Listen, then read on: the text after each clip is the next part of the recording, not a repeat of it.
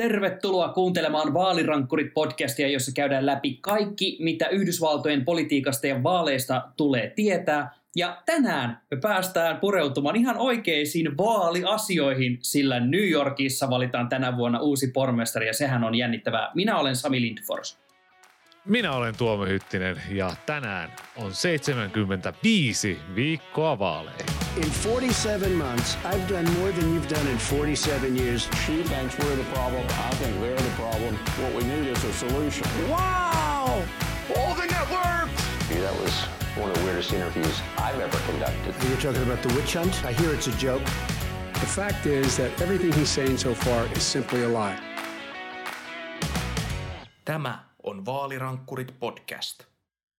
Tuomo, me kai teoriassa voitaisiin sanoa, että tänään on 20 kolme viikkoa vaaleihin, koska Empire State of New Yorkissa, eli Nixonissa, eli New Yorkissa, äänestetään siis marraskuun alussa uudesta pormestarista, kun nyt kaksi kautta istunut demokraatti Bill de Blasio jättää pestinsä, kun raja tulee vastaan, niin hänelle valitaan seuraajaa. Ja me tota, pohdittiin tuomaan aika hyvissä ajoin jo sitä, että meidän pitää tarttua tähän New Yorkin pormestarivaaliin, ja sä olit kans jotenkin erityisen innoissasi siitä. Miksi?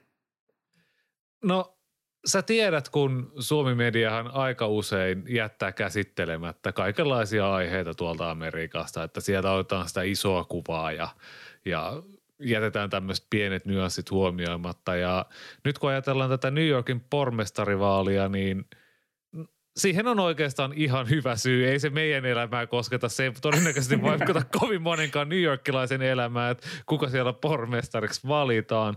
Mutta tämä on tosi mielenkiintoinen laboratorio koe kaikin puolin. Siellä on uusi siirtovaalijärjestelmä, jota kokeillaan nyt äh, New Yorkin kaupungissa ekaa kertaa. Äh, siellä on kiehtovia ehdokkaita, siellä on vaikeuksia nyt ö, tehdä mielipidemittauksia ja kun mainitsin on ehdokkaat jo, niin totta kai Andrew Yang. Vanha kunnon.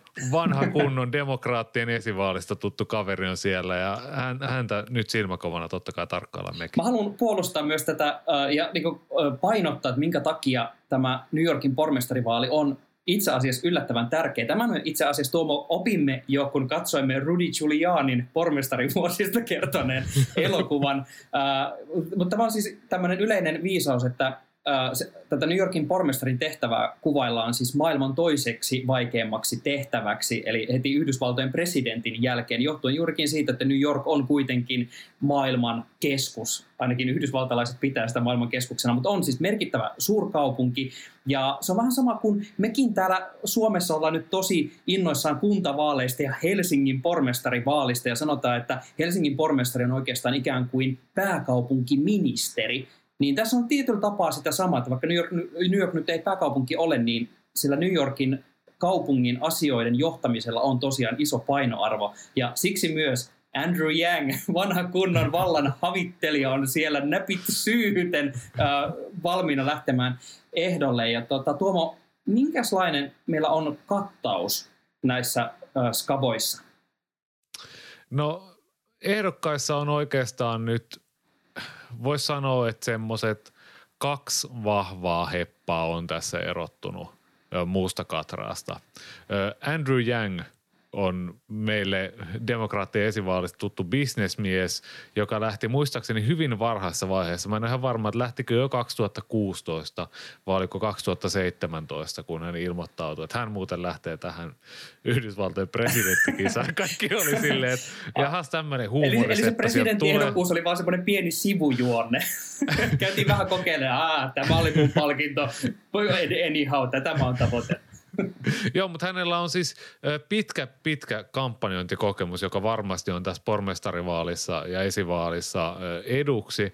Ja hänen keskeinen ajatuksensa on tämmöinen perustulo, eli hän silloin presidentinvaalissa vähän tällaisella uudella avauksella, tämmöisellä, mikä on Suomessakin radikaali avaus, että hei, et tuhannen dollarin perustulo kaikille amerikkalaisille. Ja hän on versioinut sitten ö, oman versionsa tähän ö, pormestariskabaan. Eli hän ehdottaa tällaista 2000 dollarin vuotuista ö, perustuloa ö, pieni, pienitulosimmalle kymmenykselle ö, New Yorkissa.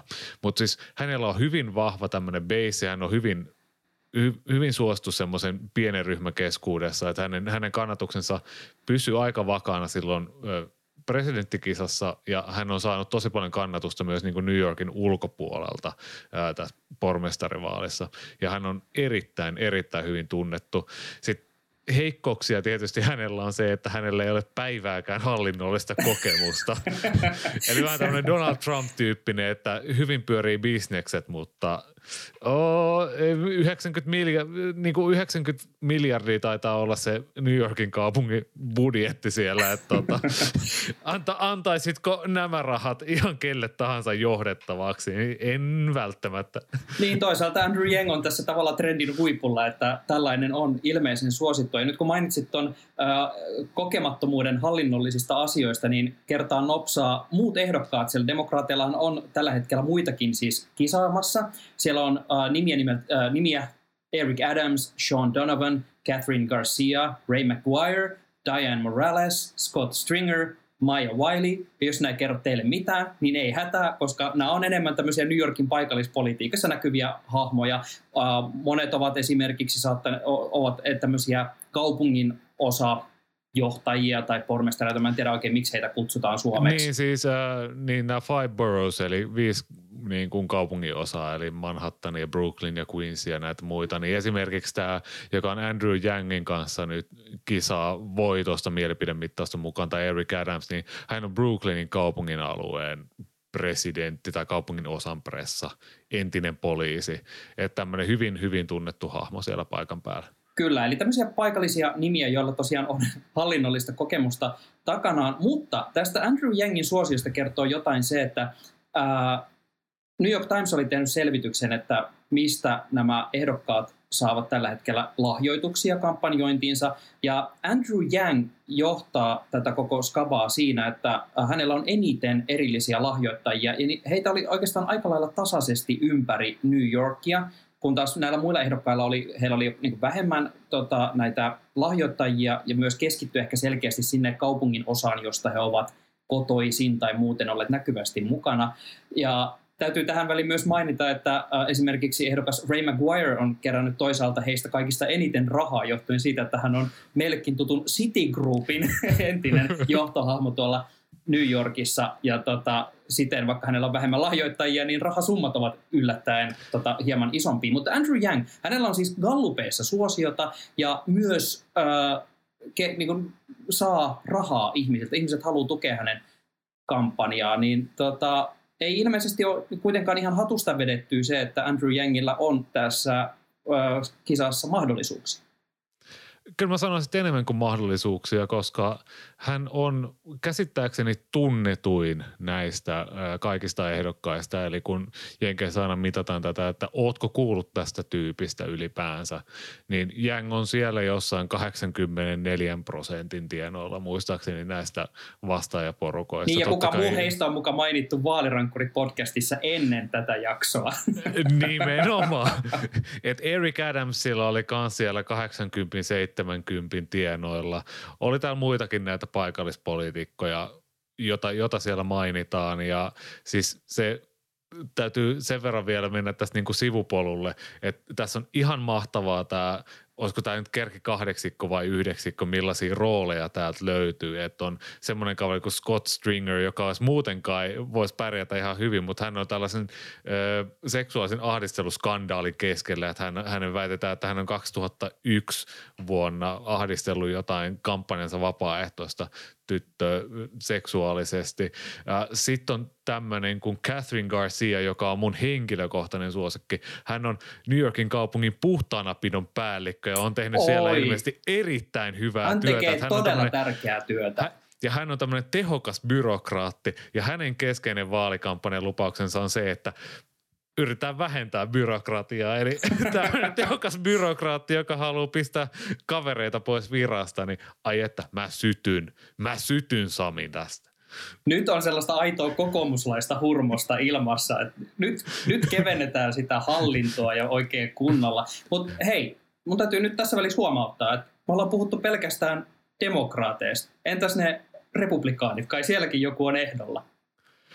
Onhan siellä ehdolla, että tuota, että kun menette ja katsotte New York Mayoral City Race, äh, anteeksi tai toisinpäin New York City Mayoral Election sivua, niin näette siellä aika pitkän jonon, että on demokraateilla tämmöisiä pääehdokkaita ja sitten on muita ehdokkaita ja sitten on ehdokkaita, jotka on vetäytynyt ja kieltäytynyt ja näin päin pois. Ja kun mennään tänne republikaanipuolelle, niin täällä näkyy kuulla kaksi nimeä.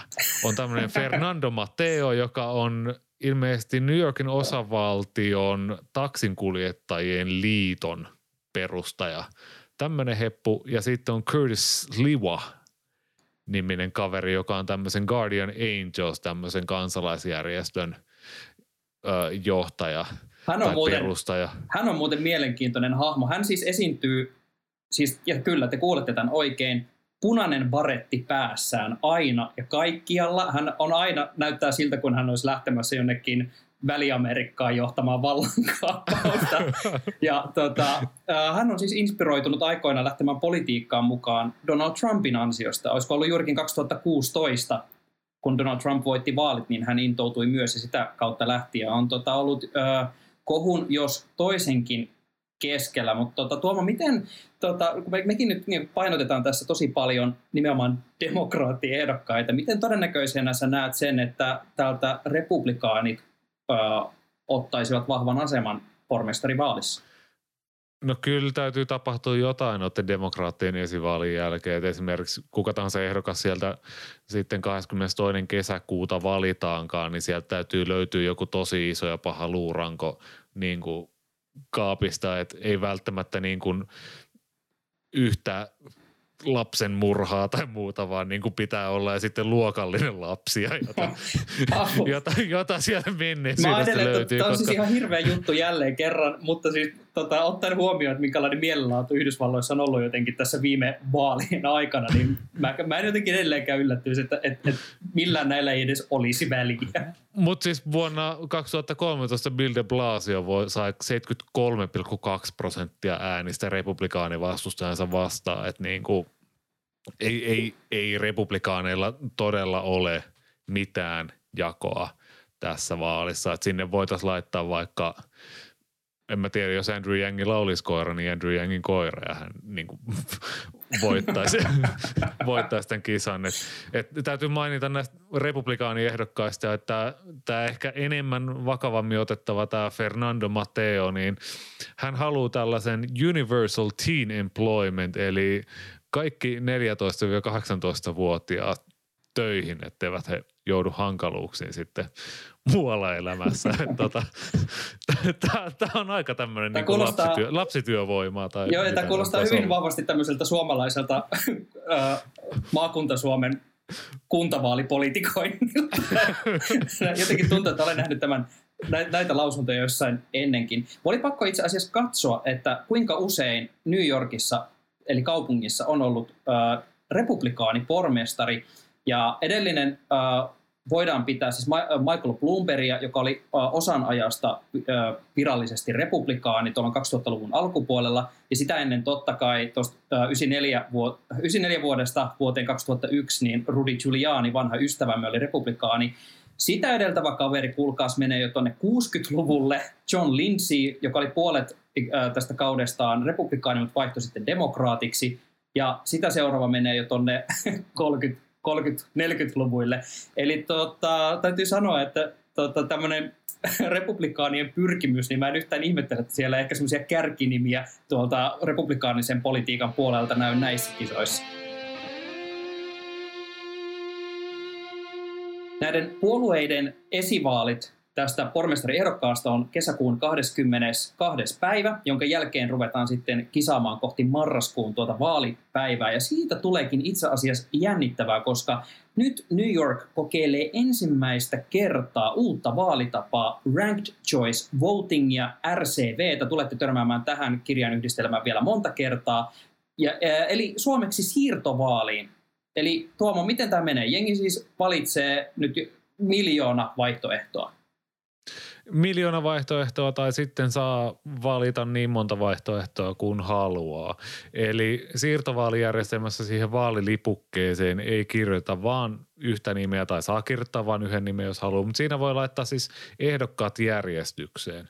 Et saat laittaa, sun ei tarvi miettiä sitä, että – tarviiko minun taktikoida tässä näin, että jos en halua, että Andrew Yang tulee, mutta haluaisin äänestää tuota toista, joka on ollut mielipidemittauksessa pohjilla, vaan siihen voi laittaa ykkösekseen, joka on ollut mielipidemittauksessa pohjilla – ja äh, jokaisen ehdokkaan sitten järjestyksessä siitä 1, 2, 3, 4, 5 tavallaan miele- mielekkyysjärjestelmässä. Ja sitten äänten laskentakohdassa ekana lasketaan kaikki äänet. Ja sitten jos kukaan ei ole saanut yli 50 prosenttia äänistä, niin tiputetaan se, kuka on saanut vähiten ääniä. Ja niistä vähiten ääniä saaneiden lipukkeista sitten aletaan jakaa siitä, että no kuka siellä on kakkosvaihtoehtona. Laitetaan taas äänet sinne, katsotaan, että on kukaan saanut yli 50 prosenttia. Jos ei ole saanut, sitten taas sieltä se toiseksi viimeinen. Lasketaan sieltä, että no kuka siellä on saanut seuraavaksi eniten ääniä. Ja näin sitten jatketaan niin pitkään, kunnes on se 50 prosenttia tullut täyteen. Okei, mä heitän, tota, tämä on niin byrokraattista, mä heitän tämmöisen olut-esimerkin, onhan kesä tulossa ja sentään. Oletetaan, että menee vaikka viisi tyyppiä baariin, niin otetaan viittä eri ipaa hanasta, valitaan omat suosikit ja sitten sun pitää ottaa hörppy siitä ipasta, mikä on se sun suosikki. Ja mikäli yhdestäkään näistä tuopista ei ole juotu ensimmäisen kierroksen jälkeen yli puolta tuoppia, niin sitten vähiten hörpätty olut kaadetaan menemään. Ja sen jälkeen sun täytyy hörpätä siitä, mikä on siinä sun toisena vaihtoehtona. Ja tälleen jatketaan, kunnes tota päästään siihen pisteeseen, että yhdestä tuopista on juotu eniten ja siitä tulee näin virallisesti kaikkien suosikki IPA. Juurikin näin. Ja äh, tämä siirto tai IPA-vaali on käytössä ainakin Suomessa vihreiden puoluekokouksessa. Vihreät valitsee äh, johtajansa tällaisen siirtovaalitavalla. Ja siinä saattaa tulla yllätyksiä, koska sillä ei enää ole niin paljon merkitystä, että kuka saa eniten ääniä. Et sillä on sitten paljon enemmän väliä, että mitä siellä toisena ja kolmantena olevat – saavat ääniä. Esimerkiksi vuonna 2017, kun Touko Aalto valittiin vihreiden puheenjohtajaksi, niin silloin odotettiin, että hän olisi käynyt sen tiukan kilpailun Emma Karja vastaan, mutta siirtovaalijärjestelmän ansiosta Marja Ohisalo sai yllättävän paljon ääniä ja haastoi sitten Touko Aalo ja tuli kakkoseksi siinä kisassa. Eli tämä on ihan mahdollista, että näin käy sitten tuossa juhannuksen alla New Yorkissakin. Mikäli mä oon ymmärtänyt oikein, niin tämän mekanismin käyttöönoton ikään kuin pointtina on se, että päästäisiin jotenkin vähän irti tästä kaksipuolueen jumiutumisesta ja ihmiset pystyisivät ikään kuin valitsemaan jotain oikeasti mieleistä ehdokasta sen sijaan, että valitsee semmoista niin pienempää pahaa. Eli sä pystyt ikään kuin heittää vaikka sille kolmannen puolueen osapuolen ehdokka- ehdokkaalle ääntä, mutta sä voit laittaa ikään kuin backupina itselle sen toisen ehdokkaan. Mutta tota, tarkoittaako tämä, jos tämä, jos tämä niinku tosiaan pitää nyt näin paikkaansa, ja me ollaan puhuttu, että Andrew Yang on tässä nyt ollut hyvin vahvoilla, niin onko Andrew Yang itse asiassa sittenkin vaarassa? Kyllä itse asiassa mie- viimeisimmät mielipidemittaukset, mitä on tehty, niin näyttää siltä, että hän olisi just tämän, tämän siirtovaalijärjestelmän vuoksi vaarassa. Täällä on kun kattelen viimeisimpiä mielipidemittauksia, mitä on tehty tässä toukokuun aikana, niin neljässä viimeisimmässä ää, Eric Adams näyttäisi menevän ohi jängestä just tämän siirtovaalijärjestelmän ansiosta. Eli kun ensimmäiset äänet vielä annetaan, niin Jang on vahvoilla, mutta sitten mitä edemmäs siinä tikkailla edetään, niin sitä paremmin sitten Eric Adams pärjää. Eli hän on, hän on todennäköisemmin saanut niitä toisia ja kolmansia ja neljänsiä paikkoja sitten siellä vaaleissa.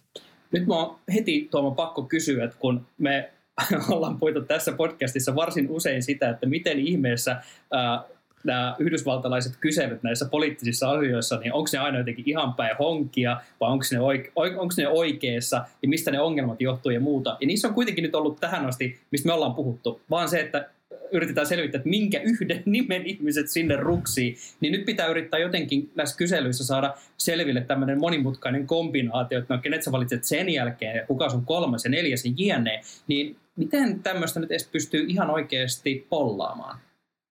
Äh, kyllähän sitä pystyy pollaamaan. Kyllähän sitä tehtiin demokraattien esivaalienkin aikaa, että kysyttiin, että no jos ei Biden, niin kuka ja jos ei Warren senkään jälkeen, niin kuka sitten. Ja tehtiin näitä toisia ja kolmansia vaihtoehtoja.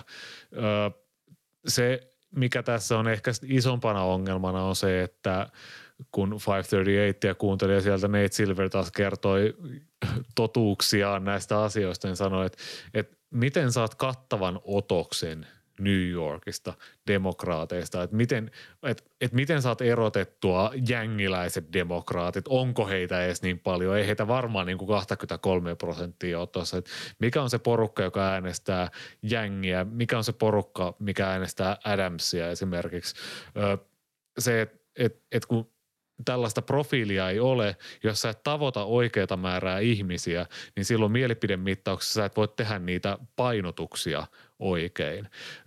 Kansallisissa mielipidemittauksissa suurin piirtein tiedetään, että, että tietyn koulutustason omaavat äänestää tietyllä tavalla. Heikommin koulutut tiety, tietyin painotuksin äänestää republikaaneja, koulutut äänestää tietyn painotuksin demokraatteja, rotuvähemmistä tietyn painotuksin demokraatteja, jne, jne nyt kun meillä on pelkkiä demokraatteja tässä ja me ei oikeastaan tiedä, meillä ei ole minkälaista dataa tästä näin, niin niin niitä painotuksia ei pysty siitä otoksesta tekemään. Eli periaatteessa kaikki mielipidemittaukset, mitä on, niin ne pitää vähän ottaa silleen, että, että, että voikohan tämä nyt oikeasti pitää paikkansa vai ei. Tästä siirtovaaliäänestämisestä on tullut semmoinen visio, että koko maa haluttaisiin vähän niin kuin Netflixin The Circle realityssä, eli tekemään niitä omia ratingsejään, eli laittamaan tota, uh, poliitikot järjestykseen, että kelle ne äänet menee ja missäkin järjestyksessä. Uh, esimerkiksi Mainin osavaltio äänesti marraskuussa ihan ensimmäistä kertaa ensimmäisenä pressan vaaleissa tällä siirtovaalimenetelmällä, ja kaikkiaan 15 osavaltiossa on tällä hetkellä uh, niin lainsäädännöllisesti vähintään mahdollista tehdä tämmöistä siirtovaali niin vaalitapaa.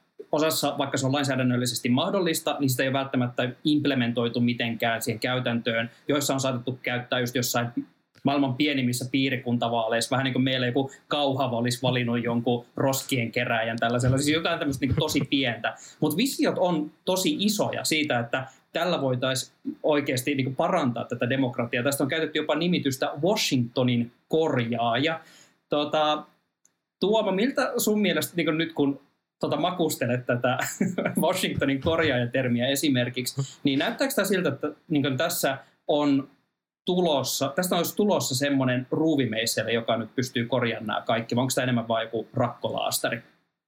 Sami, me ollaan viimeiset puoli vuotta seurattu Yhdysvaltoja ja nähty sitä, miten puoli maata taistelee sitä vastaan, että postia ei jumalauta käytetä näissä vaaleissa apuna siinä, että ihmiset saavat äänensä kuuluviin.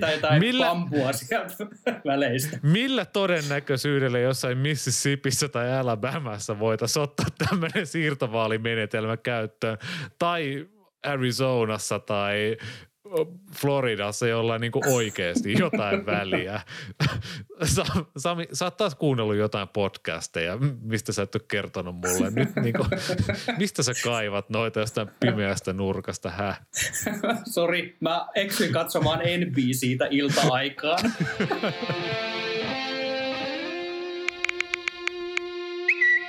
Kaiken takana on twiittiosiossa on tällä kertaa ehkä niin pieni spesiaali, koska tämä on ehkä pikemminkin kaiken takana on Snapchat-osio, tai ehkä jopa kaiken takana on korkein oikeus, tai jopa kaiken takana on Brett Kavanaugh, korkeimman oikeuden tuomari. Tota, Tuomo ei siis tiedä tästä vielä mitään. Mä heitin, heitin tämän Tuomolle ihan yllätyksenä, että mitä aion tuoda pöytään tällä kertaa. Ja tämä on peräisin uh, New York Timesin Daily Podcastista. Tämä oli mun mielestä varsin kiehtova tapaus ja liittyyhän tämä sosiaaliseen mediaan, jota tykkäämme tässä osiossa todella paljon käsitellä. Tota, t- tässä keisissä, mistä mä nyt puhun, niin on kyse tällaisesta pennsylvanialaisesta ää, teinitytöstä nimeltä Brandy Levi. Hän on lukiolainen ja ää, hän oli pyrkimässä koulunsa cheerleader-joukkueeseen, mutta hän ei päässyt tähän joukkueeseen. Ja tämä Levi oli ihan ymmärrettävästi tästä harmistunut ja tota, raivoissaan, että hän koki, että tota, huonommat pääsi sinne joukkueeseen, mutta hänet jätettiin pois.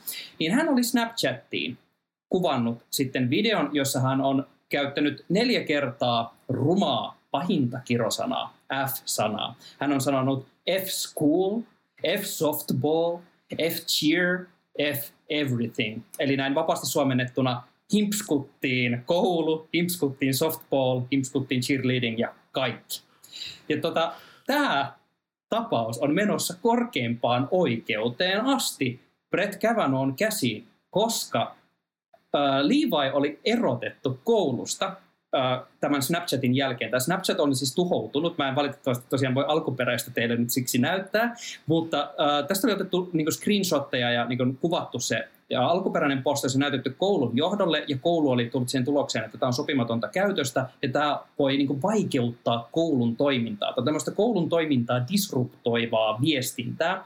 Ja hän, hänet oli erotettu, ja nyt tässä käydään siis äh, siitä vääntöä ihan korkeinta oikeutta myöten, että missä menee koulun mahdollisuus vaikuttaa koululaisten sananvapauteen. Että onko tämä semmoista, mikä voidaan rinnastaa koululuokassa tapahtuvaan älämölöön, vai onko tämä ollut vain sitä vapaa-ajan toimintaa? Kyllä, tästä on nyt iso vääntö Yhdysvalloissa, joten Tuomo, kun mä tiedän, mulla on sulle kaksi kysymystä. Kun mä tiedän, että sä oot suuri punkin ystävä, niin mitä luulet, että onko mahdollista Yhdysvalloissa, mikäli tässä tulkitaan, että on tosiaan oikeasti ollut oikeutettua toimintaa, siis erottaa tämä tyttö koulusta, niin onko mahdollista ajaa mitään defund the police-liikettä, jos jokaisen lukio punk perään pitää lähettää partio lähettämään sakkolappuja ja laittamaan nippu siteisiin, kun siellä on todennäköisesti sanottu todella rumia asioita koulusta. Sami, tästä tulisi paras lahja, mitä paikallisille lukio punk voisi tulla. Siis mieti, että sä vedät jonkun live keikan someen, kiroilet siinä vähän ja poliisi tulee keikan päätteeksi vie pois siitä. Mikään ei ole sen uskottavampaa. Mä toivon tätä paikallisten punkbändien kannalta todella paljon, että tämä tapahtuu. Hei, me voitaisiin saada siis uusi, kun aikoinaan oli tämmöinen Reagan Youth-ilmiö, eli Re- presidentti Reaganin alla tehtiin todella kovaa punkkia, niin nyt me saataisiin, en tiedä, olisiko tämä sitten Kavanaugh, Kavanaugh punkkia. Kavanaugh Youth. Täytyy kyllä sanoa, että Brett Kavanaugh siis tota, ei ota ilmeisen vakavissaan tätä koko keissiä, mikä niin kuvaa jo tätä tilannetta hyvin paljon. Mutta mulla on kuitenkin Tuomo sulle toinen kysymys. Tämä on ehkä vielä hypoteettisempi.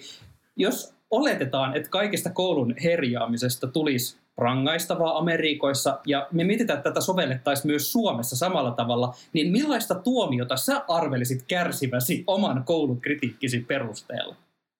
Todennäköisesti yksi vuosi, kolme kuukautta ehdollista.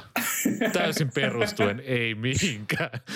Musta tuntuu, että mut tuomittaisi tota, äh, kaunis kiitos ja myös pahoittelut Tampereen ammattikorkeakoululle, mutta tota, kyllä on sellaista ärräpäätä tullut esimerkiksi opparia vääntäessä päästettyä suusta, että musta tuntuu, että mun, mulla olisi semmoinen eliikäinen tuomio siivota Tamkin Mediapoliksen käytäviä.